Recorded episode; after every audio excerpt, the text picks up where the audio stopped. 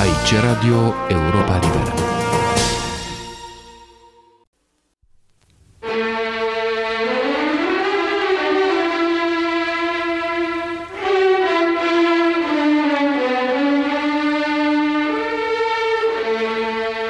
Actualitatea românească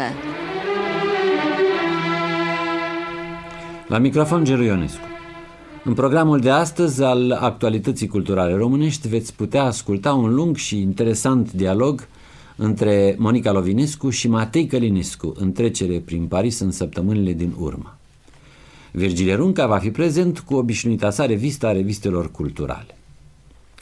Dialogul dintre Monica Lovinescu și Matei Călinescu, cum mulți dintre dumneavoastră știu, profesor de literatură comparată la Universitatea din Bloomington, din Statele Unite, și care va împlini nu peste mult timp 20 de ani de exil, dialogul are mai multe teme, începând cu cele ale peisajului politic actual din România și terminând cu proiectele literare ale lui Matei Călinescu. Fac precizarea că în prima parte a discuției, Matei Călinescu se referă la un text scris în colaborare cu Vladimir Tismăneanu și care între timp a apărut în România în revista România Literară, numele 20 și 21, text ce se intitulează Revoluția din 1989 și viitorul României. La data înregistrării acestei convorbiri, cei doi nu știau că tocmai textul despre care vorbesc apare și în presa din țară.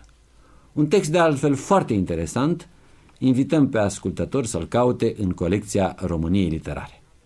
Aș vrea să începem prin a vorbi despre ce se poate vorbi decât despre situația din România. Cititorii din țară n-au la dispoziție ultimul eseu pe care Matei Călinescu l-a publicat împreună cu Vladimir Tismaneanu în Problem of Communism, așa că aș vrea să ne spună marile linii ale acestui eseu, ca și părerea lui, aprecierea lui asupra situației din România. Matei Călinescu? Am să încep uh, prin a spune ce cred despre situația din România. Anul trecut, după episodul de barbarie de la 13-15 iunie, am folosit într-o scrisoare către un prieten parizian formula, formula pe care el mi-a reamintit-o recent. Un amestec între un stalinism târziu și un fascism timpuriu.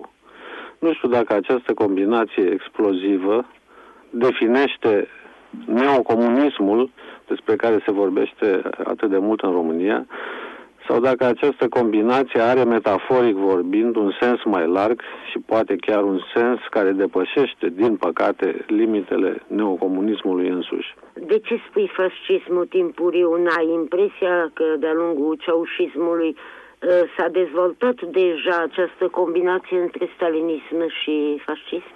Nu este întâmplător, cum se spune la București, faptul că resurgența fascistă a momentului de față se petrece sub semnul fostei săptămâni și actualei Românii mari, deci ceaușist.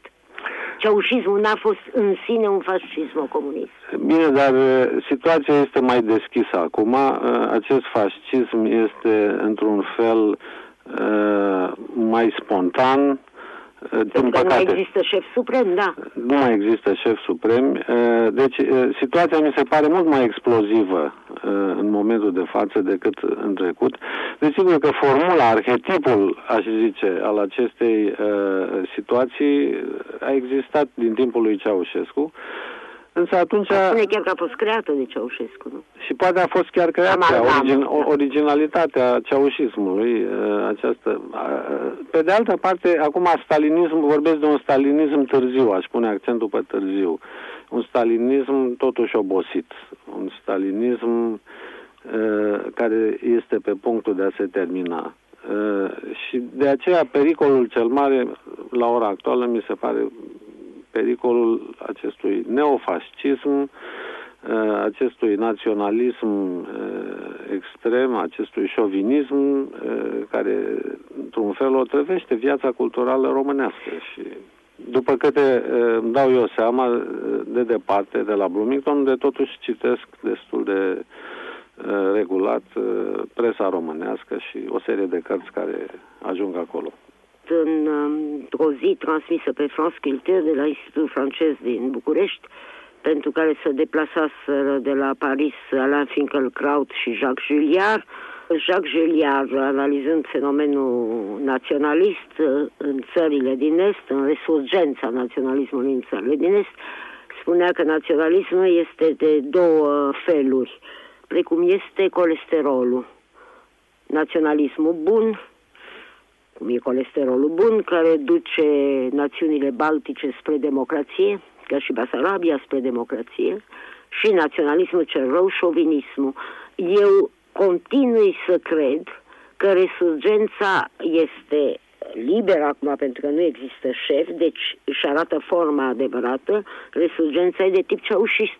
Nu știu dacă îți mai aduce aminte sau dacă ai urmărit uh, în săptămâna un uh, editorial antisemit care a fost pe urmă urmat de o cunoscută disgrație a autorului acelui editorial. Vreau să spun că săptămâna a avut această conotație fascizantă uh, de-a lungul exercițiului ei, ori uh, asta era finalmente ceaușismul, iar în problema maghiară ceaușismul este cel care a creat tensiunile, care acum izbucnesc, sunt întreținute și vedem rezultatul pe care îl vedem, nu?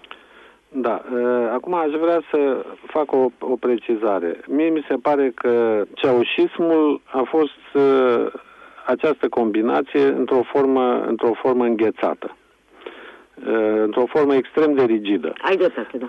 Articolul la care te-ai referit a, a fost discutat și în presa străină, se numea Idealuri și a apăruse în 1980. Am uh, aflat cu, da, cu surprindere, da. Da, cu surprindere am aflat că revista România Mare a hotărât să celebreze 10 ani de la apariția acestui articol idealuri pe care l-a republicat și în care se vorbește foarte clar de un, de un comunism de tip românesc, de stil românesc, făcut de oameni născuți în România de zeci de mii de ani și nu de nou veniți, venetici, etc., etc. Cum aș vrea să revin la uh, întrebarea inițială pe care mi-ai pus-o, și anume la studiul din uh, Problems of Communism. Acest studiu este, de fapt, o versiune lărgită și adusă la zi a epilogului pe care l-am uh, scris la traducerea engleză a istoriei românilor de Vlad Georgescu, uh, programată să apară la Ohio State University Press luna aceasta. Editorul mi-a cerut să, să ating problema Revoluției din 1989. Noi știm că Vlad a murit uh, din fericire în 1988, când a n-a mai putut continua lucrul la ediția revizuită și la o ediție științifică, critică da. a cărții lui în limba engleză. Și atunci am preluat eu uh, sarcina editării manuscrisului și am scris împreună cu Tismăneanu acest epilog pe care acum l-am adus la zi. Studiul se numește Revoluția din 1989 și viitorul României, așa? Exact. Da și este de fapt, de fapt o istorie a României în ultimul an și ceva. O încercare de a vedea lucrurile la timpul trecut, ca pe o înșiruire de evenimente într-un cadru, într-un cadru care să permită interpretarea și analiza. Pentru că, evident, sunt o serie de mistere, nu mai vreau să vorbesc despre ele, care rămân deschise, misterul apariției frontului, da. misterul teroriștilor. Uh, și a numărului de victime, da. etc., etc. Uh, acum aș vrea să închei uh, um, în legătură cu situația din România, așa cum o văd eu uh, de la Bloomington, de peste țări și mări, cum s-ar zice. Um, mie mi se pare că intelectualii români și tineretul Uh, cei mai buni, cei mai creatori, 4-5% din populația României, uh, trec printr-o dramă extraordinară și, îți spun sincer, uh, mie mi se rupe inima când mă gândesc la ei. Pentru că ei trăiesc într-o țară în care s-a prăbușit un regim, s-a prăbușit o ideologie, dar cei care au susținut acel regim au rămas și ei încearcă pe toate căile să își mențină puterea și sunt gata să, să ucidă speranța și să creeze acest, aceste generații extraordinare, extrem de talentate, o situație fără speranță. O situație care pe mine mă, mă, mă întristează foarte tare pentru că eu cred în, în potențialul creator al României. Toate astea pe un fond de polarizare naționalistă care nu promite nimic bun. Eu nu văd deocamdată uh, nicio soluție a acestei situații. Am studiat problema ca un istoric, pentru că editam o carte de istorie și a trebuit să adaug un epilog în stilul cărții, în stilul gândirii istorice și nu văd, uh, nu văd uh, ce se va întâmpla. Nu, nu pot să anticipez nimic. Cred că cea mai bună soluție pentru România, sau poate singura soluție, ar fi uh, un fel de miraculoasă revenire a monarhiei constituționale până la organizarea unui referendum și a unor noi alegeri mai semnificative decât cele din da, 20 mai 1990. Să-și mai pun o ultimă întrebare înainte să... Era să spun să încheiem partea politică, dar și când vom vorbi de cultură, tot de politică vom vorbi volens-nolens. Cum ți s-a părut uh, anunțul că Alianța Civică în principiu va avea și un partid politic? Uh, mi s-a părut uh, foarte binevenit. Eu cred că în România, spre deosebire de celelalte țări din estul Europei, inclusiv din sud-estul Europei, mă refer la Bulgaria, opoziția nu a putut să prezinte un front unit programului guvernamental de pseudo-reforme și aș vrea să accentuez pseudo. Deci este foarte bine că Alianța Civică devine un, un partid politic și sper că va fi un partid politic suficient de flexibil ca să creeze o unitate a opoziției în viitoarele alegeri. Și acum să facem apel la Matei Călinescu, critic literar, cu toate că nu vei fi citit numai literatură și te voi întreba tocmai ce ai citit în vremea din urmă la Bloomington. Uite, interesant că după Revoluția din decembrie 89, interesul meu pentru, pentru literatura română a reînviat și cu prilejul unei invitații de la revista World Literature Today de a scrie un articol pentru ei despre literatura română, ei prepară un număr despre literaturile est-europene ungară, ceoslovacă, poloneză, lituaniană, estoniană, letoniană, etc., etc.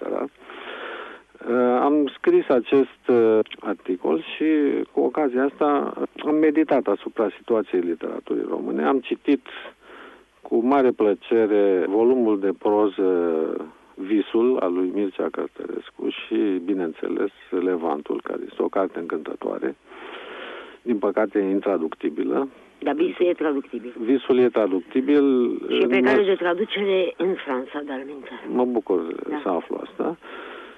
Uh, am citit, uh, am urmărit, uh, cum spuneam și înainte, uh, presa românească uh, cu deosebită admirație analizele politice foarte lucide ale lui Nicolae Manolescu din România literară, din rubrica Ochiul Magic. magic da. Uh, mă miră bunul simț, uh, uh, capacitatea de a gândi limpede a cuiva într-un climat de confuzie atât da, de mare ca în România. Da, și un fel de radicalizare a lui Nicolae Manolescu, care a început prin a vrea să mențină doar estetic în revistă și care încetul cu încetul s-a angajat totuși în acțiunea politică și s-a angajat cu foarte mult sos de izbândă pentru că s-a angajat cu foarte multă luciditate cu foarte multă luciditate. De asemenea, uh, urmăresc cu, cu mare interes revista 22, o serie de alte publicații uh, ale opoziției, inclusiv ziarul România Liberă, care vin toate uh, la biblioteca din Bloomington, care este o excelentă bibliotecă. Urmă am mai citit o serie de cărți. Aș vrea să menționez pentru interesul lor uh, istoric și moral. Uh, cartea lui Ioan Negoițescu, în cunoștință de cauză, apărută la editura Dacia anul trecut. Și care grupează, care grupează articole, textele, textele politice mai mult. Textele politice ale lui Negoițescu, începând cu manifestul uh, Cercului din Sibiu din uh, timpul războiului, adresat lui Eugen Lovinescu sub forma unei, unei scrisori deschise, și, și uh, continuând, și cu, continuând cu, cu scrisoarea către Paul Goma și continuând cu o serie de interviuri mai recente uh, publicate în revista Dialog din uh, emigrație, interviuri la Radio Europa Liberă. Ceea ce mi s-a părut interesant în acest volum a fost itinerariul spiritual al lui Negoițescu, de la un anume estetism fundamental, un estetism și ca protest politic, uh, la uh, ideea unui angajament moral politic direct. Autocritica pe care și-o face Negoițescu uh, în legătură cu momentul Goma, cu scrisoarea pe care i-a trimis-o cu uh, retractarea pe care a publicat-o, semi-retractarea da. pe care a publicat-o în, în România Articolul despre patriotism. Da. Și așa mai departe. Uh, acesta mi, mi s-a părut uh, un remarcabil prilej de a medita asupra condiției uh, morale a scriitorului român. Păi am citit o serie de alte cărți uh, care m-au interesat pe mine foarte mult. Mă refer acum la Memoriile lui Belu Zilber, Monarhia de drept dialectic, un foarte important document în legătură cu odiosul proces al lui Lucrețiu Pătrășcanu, organizat de Gheorghiu Dej, care este uh, un, un proces, uh, el însuși foarte interesant, în sensul că este ultimul proces stalinist de o incredibilă brutalitate și totodată primul proces stalinist în care victima a refuzat până la capăt să-și recunoască uh, vina imaginară. Uh, am citit uh, memorialul lui Belu Zilber în paralel cu acela Lenei Constante. Da, și sunt foarte mari diferențe, pentru că în timp ce Lena Constante n-a cedat și nu era pregătită ideologic să fie comunista care crede în partid, la Belu Zilber e interesant pentru că este unul din ultimele cazuri sau rarele cazuri. Uh, puțin am fost, mulți am rămas, cum spunea un uh, suprarealist celebru, une din rarele cazuri de comunist convins în România. Deci el a contribuit Belu Zilber la scenariul acuzării și a pierdut pe toate planurile. Este un, un păgubos al propriei lui conștiințe și e patetic. Nu are dreptatea de partea lui și o știe în același timp. Da. un fel de victimă perfectă, pe când Lena Constante este exemplară ca atitudine de victimă și nu contribuie niciodată la, la acuzare, ci din potrivă cât poate rezistă. Da. Acum, ă, ceea ce mi s-a părut important la Belu Zilber e că aici avem mărturia unui, unui comunist convins ă, la fel de convins ca Arthur London, de pildă, în cartea sa Mărturisirea, um, un com- comunist care citise pe uh, Köstler, care cunoștea uh, uh, Darkness at Noon sau Le Zero et l'Infini, care cunoștea, care cunoștea scenariile, care știa și care uh, uh, a jucat uh, acest rol. Acum, Ceea ce uh, este uh, extrem de uh, interesant în, în această carte, mai ales în prima parte, prima ei parte, care se referă la procesul Pătrășcanu, Evident că știu și istoria manuscrisului. Prima versiune, care era mult mai completă, a fost confiscată de securitate. Uh, aceasta Noi avem în fața a doua a versiune. doua versiune cu anumite uh, lacune. Cu lacune și, și cu un Belu Zilber mai obosit. obosit. Așa. Foarte bine scrisă de alminte, însă cu un Belu Zilber care câteodată e plictisit să repete niște lucruri pe care le-a spus deja. Da. Însă cred că este o mărturie care ar merita să fie cunoscută, mai ales în legătură cu uh, procesul lui Lucrețiu Pătrășcanu și mă gândeam să propun această carte unei edituri universitare americane, poate cu o prefață istorică care să prezinte uh, cazul Pătrășcanu. Un și caz deci, unic în... Și deci cu cartea Lenii Constante? Uh, care e cealaltă față a procesului Pătrășcanu? Poate că și cartea Lenei Constante, da. da. Uh, însă, într-un fel, Belu Zilber ar prezenta aici paralele cu Arthur London, cu da, Köstler, da. cu uh, Rubashov, al lui... Da, cu foștii comuniști. Cu foștii comuniști. Pe când Lena Constante eh, este o victimă inocentă de la început, da, care, nu are, da. care nu are ideologie, care nu, nu are scenarii, care nu, nu crede și care este uh, torturată într-un mod, uh, într-un mod uh, îngrozitor. Și care rezistă într-un mod extraordinar. Și care rezistă într-un mod extraordinar pentru că este un om cinstit un om care nu are uh, uh, scenarii justificative, care nu uh, are o, un sistem dialectic la îndemână prin care să justifice uh, orice. Până am citit uh, uh, iarăși cu, cu mare bucurie uh, jurnalul Fericirii al lui Nicu Stein, Steinhardt. Cred că este o vorba de o operă de o mare însemnătate pentru cultura și spiritualitatea românească memorial de închisoare, meditație religioasă, carte de moralist și observator social, mărturie istorică, care se apropie în momentele ei cele mai bune de nivelul pe care îl are scrisul Simonei Vei. Sper că va apărea în, în traducere franceză. În America ar fi poate mai dificil de tradus o astfel de carte pentru că editurile universitare nu sunt, nu sunt realmente interesate în mărturii de tip religios. Ba chiar, în mod paradoxal, scena universitară americană este do- dominată acum de discursuri neomarxiste, marxist-feministe, în întârziere, marxist, în întârziere, sunteți în America. Marxist-libidinale, marxist-freudiste, Sunteți în întârziere, trebuie să recuperați. Știu că nu depinde de dumneata, Matei Călinescu.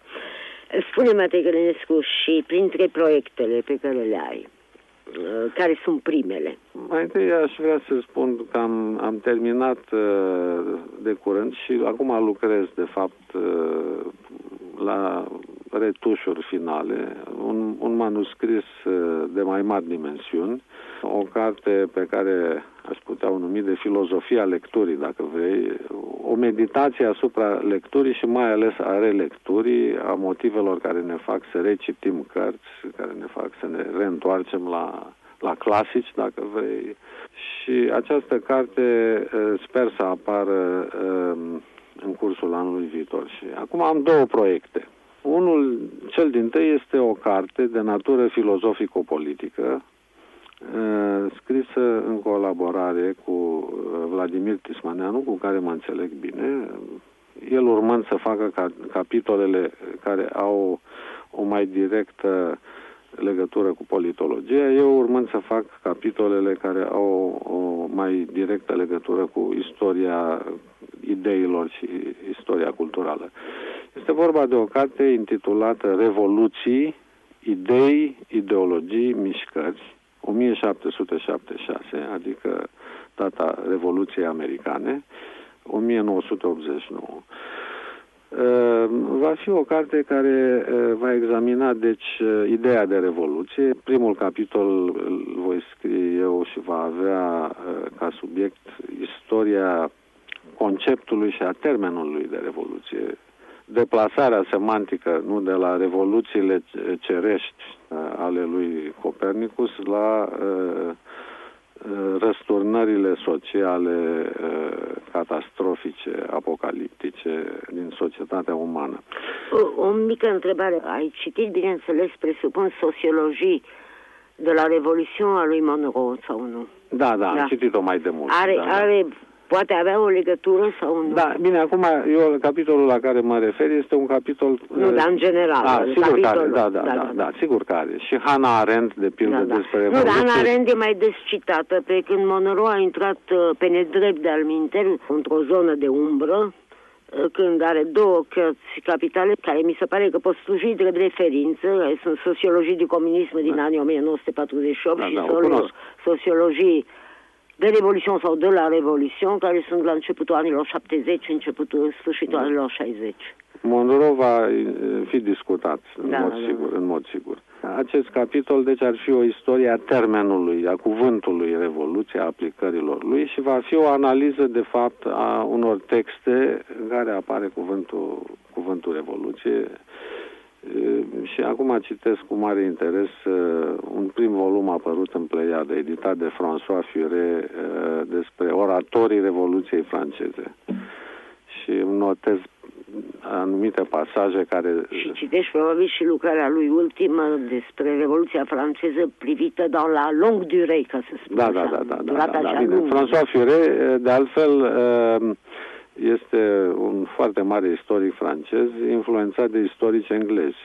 Da, dar François Furet a impus în Franța un fel de revoluție în conceptele despre Revoluția care, franceză însă, care se marxizaseră. Da, da. da această revoluție a început uh, Știu. în Anglia, da, da, da. în istoriografia Revoluției franceză făcută în Anglia și în America. Uh, cea de-a doua carte uh, pe care o pregătesc este un eseu, tot în limba engleză, despre generația intelectuală a anilor 30 din România, al cărei șef a fost Mircea Eliade. Eseul, așa cum îl văd acum, ar considera în capitole separate cinci destine, începând cu al lui Eliade însuși și incluzând pe prietenul acestuia, Mihail Sebastian, și, de, evident, uh, tensiunea crescând uh, între acești doi prieteni în cursul anilor 30, pe Eugen Ionescu, pe Emil Cioran și, în sfârșit, pe puțin mai tânărul și mai excentricul Paul Celan care venea din Bucovina și din lagările de muncă forțată pentru ei. Și care nu era aceeași generație, totuși. Nu, era mai tânăr puțin. Mult mai tânăr. Nu mult mai tânăr, mai tânăr. Nu, nu, nu foarte mult. A debutat tânăr. în România Paul Celan, bine, nici nu putea debuta, date fiind timpurile înainte, a debutat în revista Agora în 1947.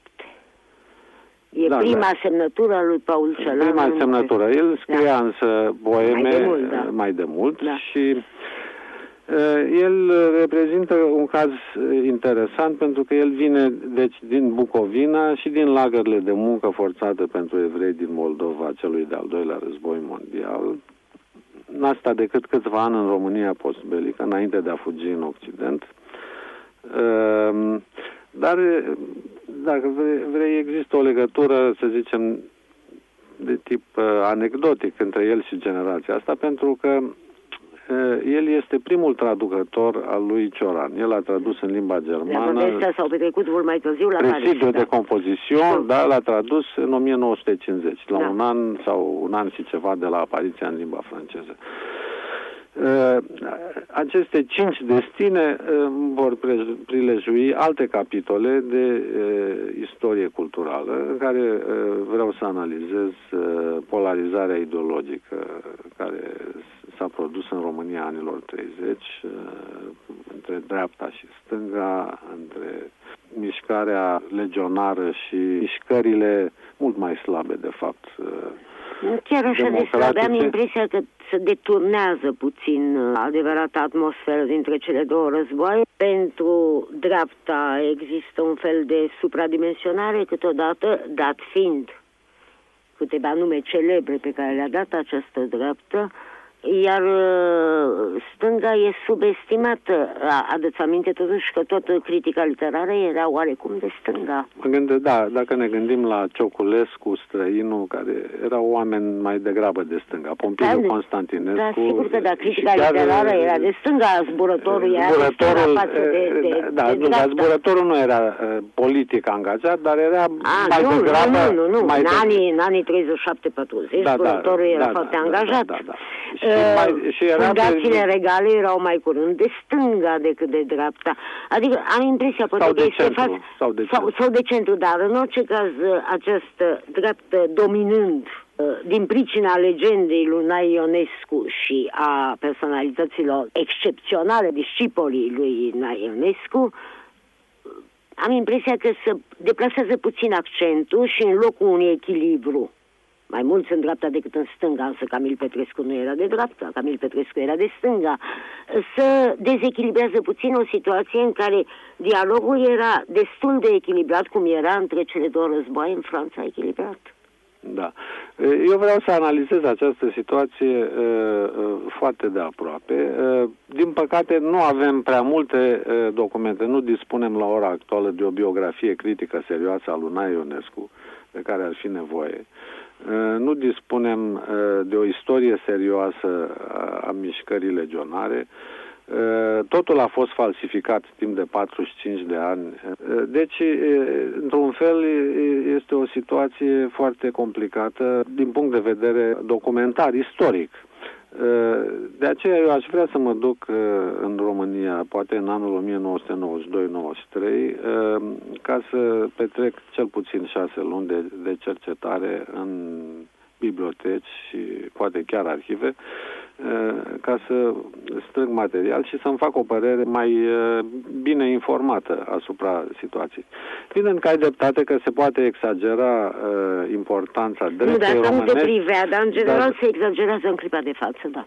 Există această, această tendință Poate în măsura în care câteva personalități de dreapta au devenit celebre pe plan internațional, însă a devenit și Eugen Ionescu, care nu era de dreapta. Da, bineînțeles, uh, și, care este, care face parte din lista mea de Și care face destine. parte din listă și pe urmă sunt complet uitați pentru că mai puțin prestigioși, însă foarte important în epocă și pentru sensibilitate. Epocii sunt uitați criticii complet. Da, bine, eu acum scriu aceste nu, în engleză erau... pentru un cititor uh, englez și nu, deci nu. pe critici da, nu da, nu, bine pot introduce. Nu, nu, dar vorbesc de peisajul cultural și nu era un reproș pe care ți-l făceam, da, da, e da, da. o constatare pe care o tot constat în ultimii ani în această redare a configurației literare, culturale românești dintre cele două războaie rămâne să te așteptăm cu unul din proiecte publicate sau poate chiar înainte de publicarea unuia din proiecte, vei fi totdeauna binevenit și îți mulțumesc, Matei Călinescu. Urmează revista revistelor culturale semnată de Virgilie Runca. Două interviuri, unul în România literară, altul în România liberă, ne îngăduie mai bine situarea lui Mircea Cărtărescu, față de sine, față de literatură și chiar față de societate. Câteva evidențe pe care încercăm să le subliniem. În primul rând, credem că nu exagerăm, văzând în autorul Levantului pe cel mai cultivat poet din generația tânără. Deși cultura lui nu este ostentativă, nici măcar prea transparentă, ea stă la temelia spusului care se articulează în ritmuri înnoitoare, într-o certă aventură a spiritului. Cultura asimilată de Mircea Cărtărescu, altă caracteristică, e mereu deschisă formelor modern contemporane, întregind astfel straturile clasice, depozitul referențial. Nici o emfază, nici o paradă a eului, ci mărturisirea simplă că pentru el literatura există există sub toate aspectele ei, insidioase sau nu, accentul căzând pe ceea ce este esențial, poezia. Poeticul apare la Mircea Cărtărescu ca har, dar și ca stil. În sfârșit, ca apogiatură a vieții. De unde refuzul unei misiuni a poeziei majusculizate. Pentru autorul totului, Totul e adus pe portativul unei simple respirații. Poetul nu oficiază, ci respiră. Nu e investit, de altfel gratuitatea poeziei îi chezăsuiește modestia statutului ei fragil.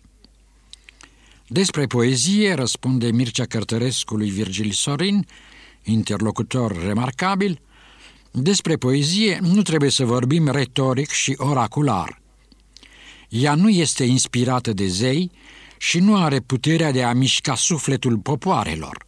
Poetul nu e un mesia și vocea lui poetică nu străbate mai departe decât vocea lui de om. Dezgustul și disprețul omului de rând pentru poezie vin tocmai din festivismul găunos cu care se vorbește despre ea, de cele mai multe ori chiar în poezii. Ca să redăm demnitatea și locul firesc al poeziei între alte activități umane, trebuie să o vedem chiar într-o lumină umană. Poezia nu e prea importantă azi, nu trebuie să fii cine știe ce filozof ca să observi asta, dar așa a fost întotdeauna. Este o artă care agonizează de 5.000 de ani. Nici cei mai mari poeți ai lumii nu au fost niște profeți, ci niște bieți oameni care au trăit niște biete vieți într-o biată lume căreia nu i-ar da de poezie, ci de grija zilei de mâine. Poeții sunt oameni care știu să scrie versuri. Asta este meseria lor. În asta constă demnitatea lor. Am închis citatul, nu însă fără a cădea puțin, puțin pe gânduri. Poate că în excesul său de modestie, Mircea Cărtărescu împuținează demnitatea ascunsă a poetului, fiindcă dincolo de cuvinte se poate întrevedea o viziune, se poate auzi o voce ce transcend rânduiala cuvintelor și orizontul strâmt al versului. Poezia universală e mereu inaugurată de rupturi creatoare.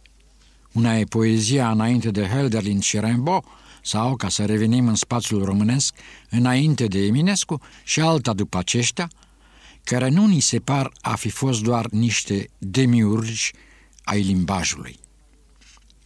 Probabil că numai o sficiune de atelier proprie lui Mircea Cărtărescu l-a împins spre exagerare.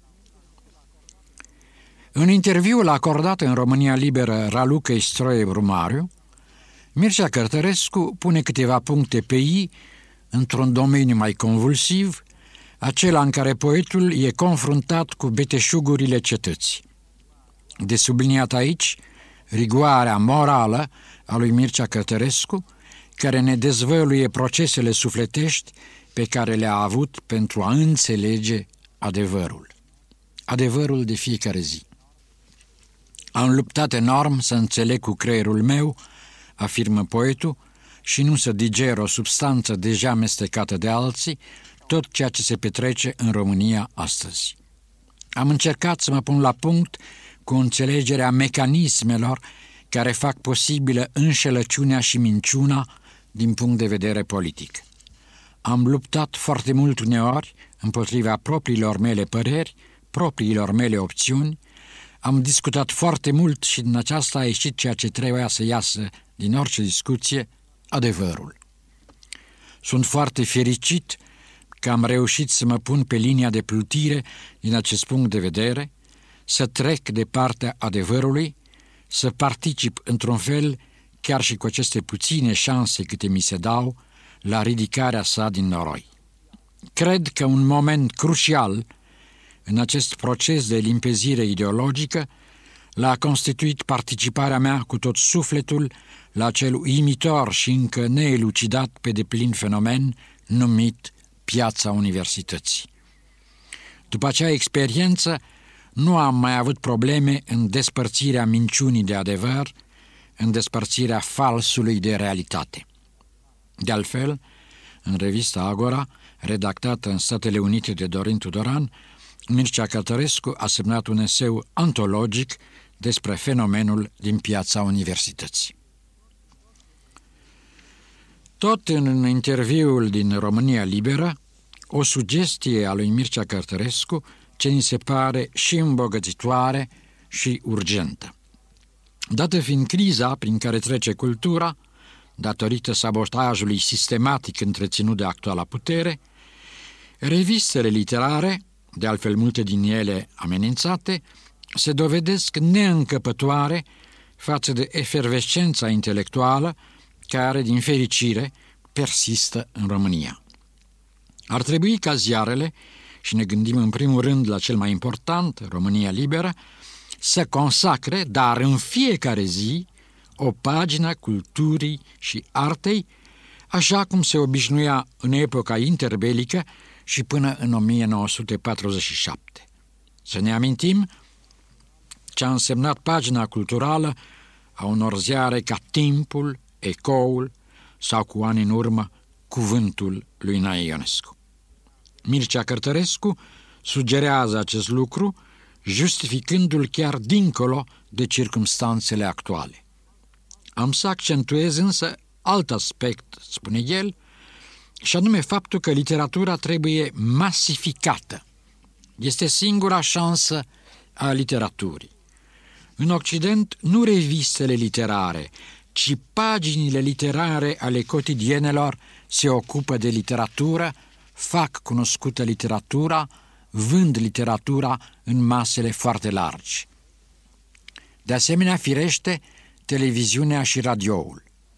Situația felului în care literatura se reflectă în aceste mijloace de masificare este dezastruoasă.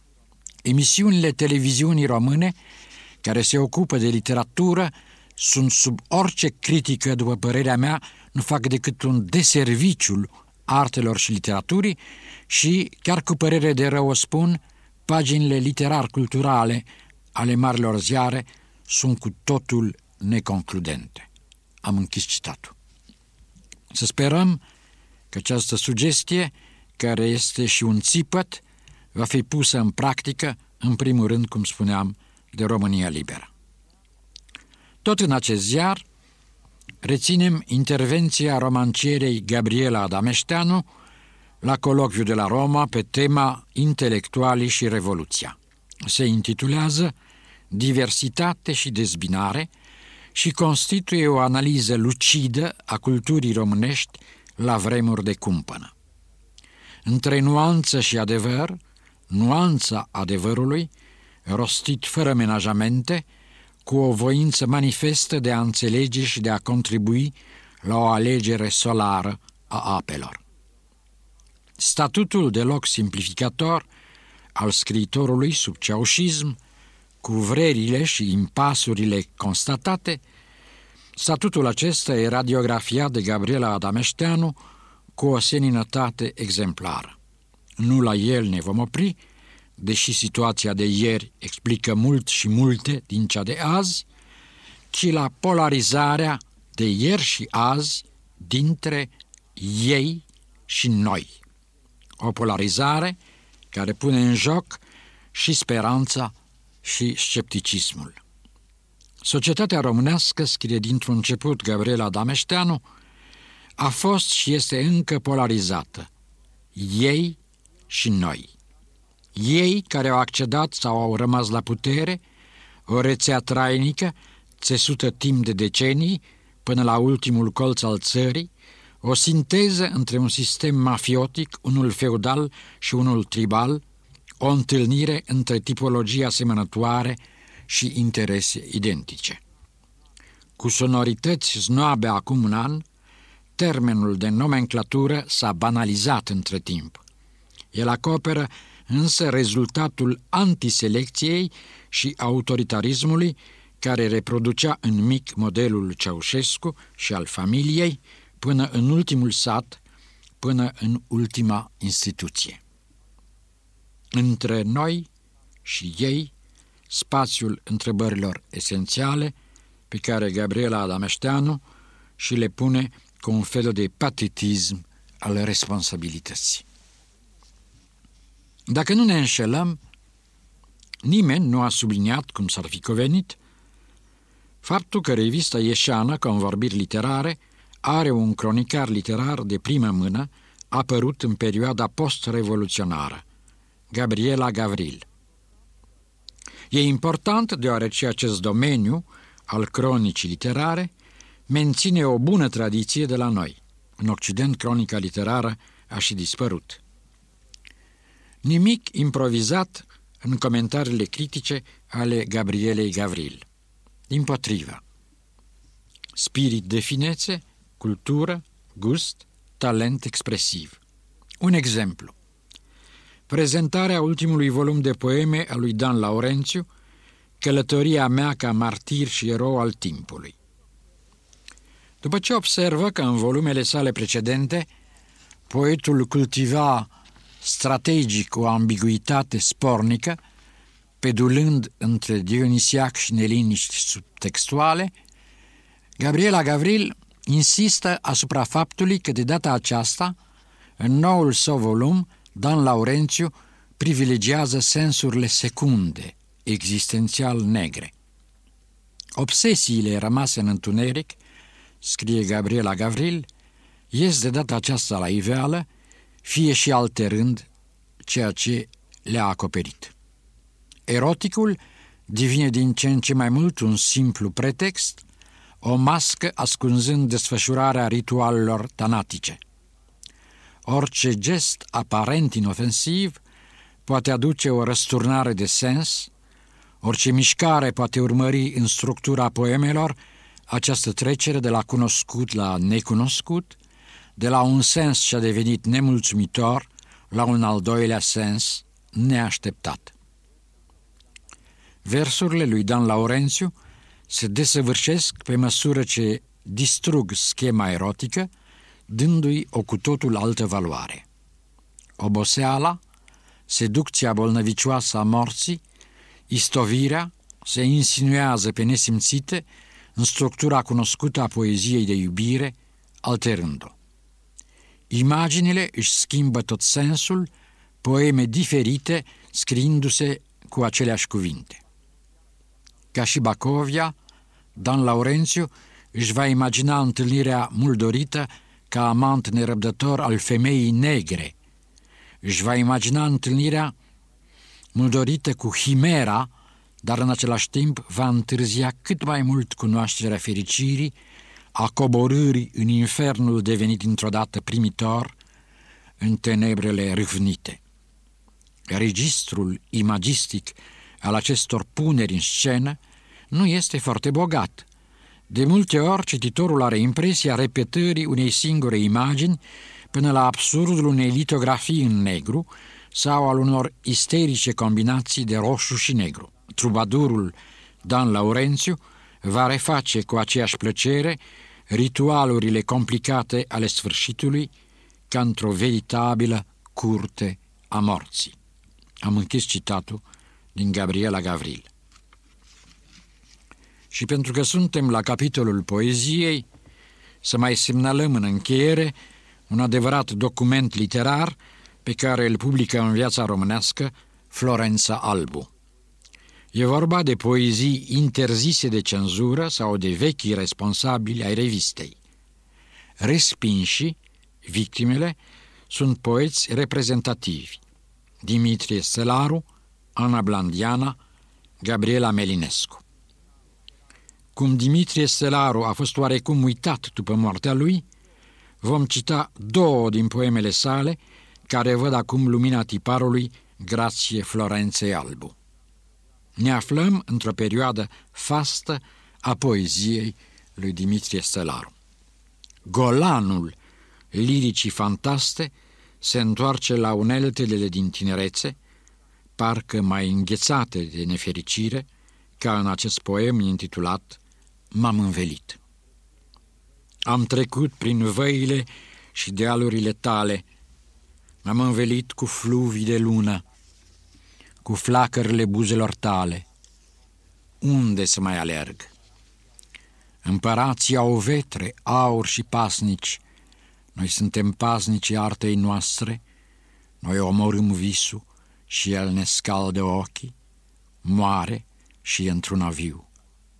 Să nu-mi dai umbra altor umbre, primește-mă și taci ca un zeu nou. Toate au înghețat. Mari cum erau, sunt mari drumurile, își murdăresc oglinzile cu sânge biped și anvelope.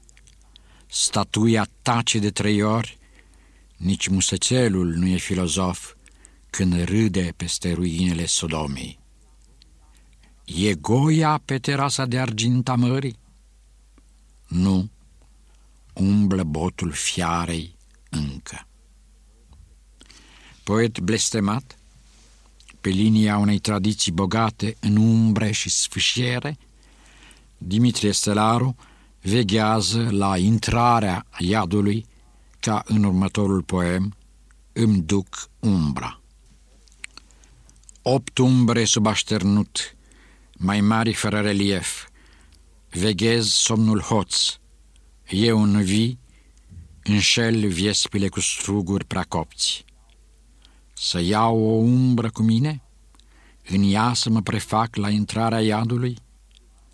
Îmi duc ramura albă aici și dacă e noapte, mai visez sunetul.